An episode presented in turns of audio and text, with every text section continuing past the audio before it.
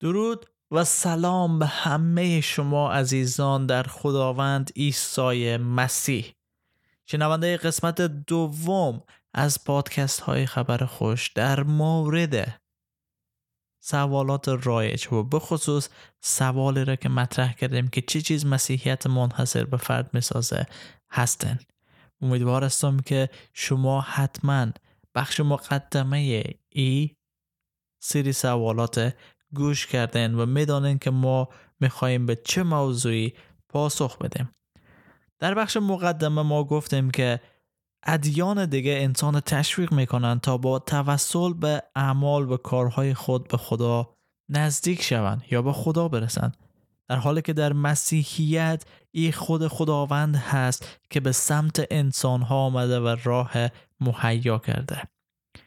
و امروز این موضوع را بیشتر می‌خواهیم شهر بدیم و حتی آیات کتاب مقدسی بخوانیم متن ما از صفحه گاد کوشن گرفته شده و در اونجا گفته شده که مسیحیت یک سیستم دینی نیست بلکه برقراری یک رابطه با خداوند است. و شاید خیلی حتی خیلی از مسیحیان با این, با این کلمه مشکل داشته باشن که مسیحیت یک دین نیست. حالا این میمانیم کنار برای بحث های آینده ولی می‌خوایم ببینیم که مسیحیت واقعا روی چی تمرکز داره روی چی تاکید داره که یک رابطه شخصی بین خدا و انسان برقرار میشه رابطه ای که او آغازگر و نگهدارنده آن است. یعنی خدا مسیحیان معتقدند که انسان مشخصا به این دلیل آفریده شد تا با خدای خود رابطه برقرار کنه. اما گناه این رابطه را به هم زد و انسان را از خدا جدا کرد. در رومیان 3.23 می‌خوانم همه گناه کردند و از جلال خدا محرومند. یا رومیان 5.12 گناه به وسیله یک انسان به جهان وارد شد و این گناه مرگ را به همراه آورد.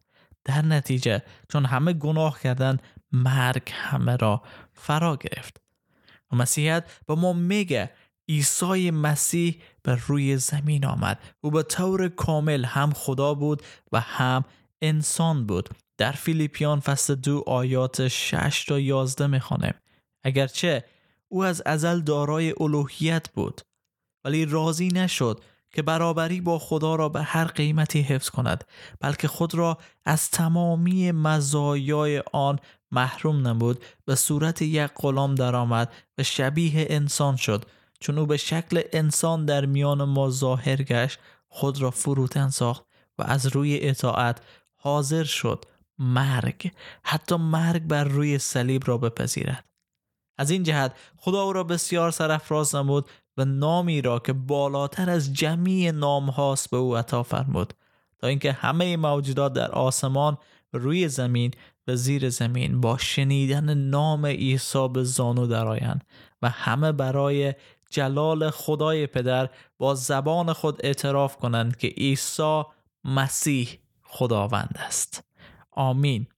نه تنها که عیسی بر روی زمین آمد ولی حاضر شد جان خود را روی صلیب فدا کند تا با ای کار خود گناه را قطع کنه. رابطه ما با گناه قطع کنه و ما را دوباره به خدا وصل کنه. عیسی مسیح پس از مرگ بر روی صلیب دفن شد و پس از سه روز دوباره زنده شد و همکنون در دست راست خدای پدر نشسته و برای ما میانجیگری می‌کنه طوری که در ابرانیان فصل 7 آیه 25 می‌خوانه و به این سبب او قادر است همه کسانی را که به وسیله او به حضور خدا میآیند کاملا و برای همیشه نجات بخشد.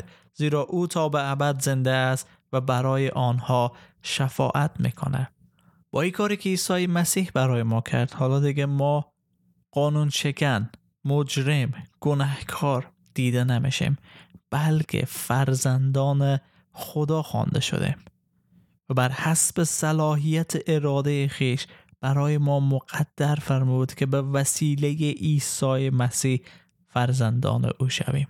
افسوسیان فصل یک آیه پنج. نزدیکیت و صمیمیت ای رابطه حتی عمیقتر است. ایمانداران بدن مسیح هستند. بدنی که مسیح سر آن است که می‌تونیم در افسسیان فصل یک آیت 22 23 بخوانیم. خدا همه چیز را زیر پای مسیح نهاد و به خاطر کلیسا او را بالاتر از هر چیز قرار داد کلیسایی که بدن اوست و تمام وجود او را در بر می‌گیرد و در عین حال تمام کائنات را با حضور خود پر می سازد. و ما با خون عیسی مسیح خریداری شده. وقتی عیسی یک بار و برای همیشه وارد مقدسترین مکان شد خون بزها و گوساله ها را با خود نبرد بلکه با خون خود به آنجا رفت و نجات جاودانه را برای ما فراهم ساخت. و این چیز را در هیچ دین دیگری نمیتانیم پیدا کنیم چون هیچ دین دیگر ادعای حتی نزدیک به این حقیقت حیرت انگیز را ندارند و ای هست که مسیحیت منحصر به فرد می‌سازه. ای هست که مسیحیت متفاوت می‌سازه از دیگر ادیان چون خود خداوند وارد عمل شد تا ما را نجات بده و از طریق یگان فرزند خود عیسی مسیح ای کار انجام داد و حالا منتظر پاسخ ما هست به ای کاری که مسیح بر روی صلیب کرد. در فیض برکت و سلامتی خداوند عیسی مسیح باشید.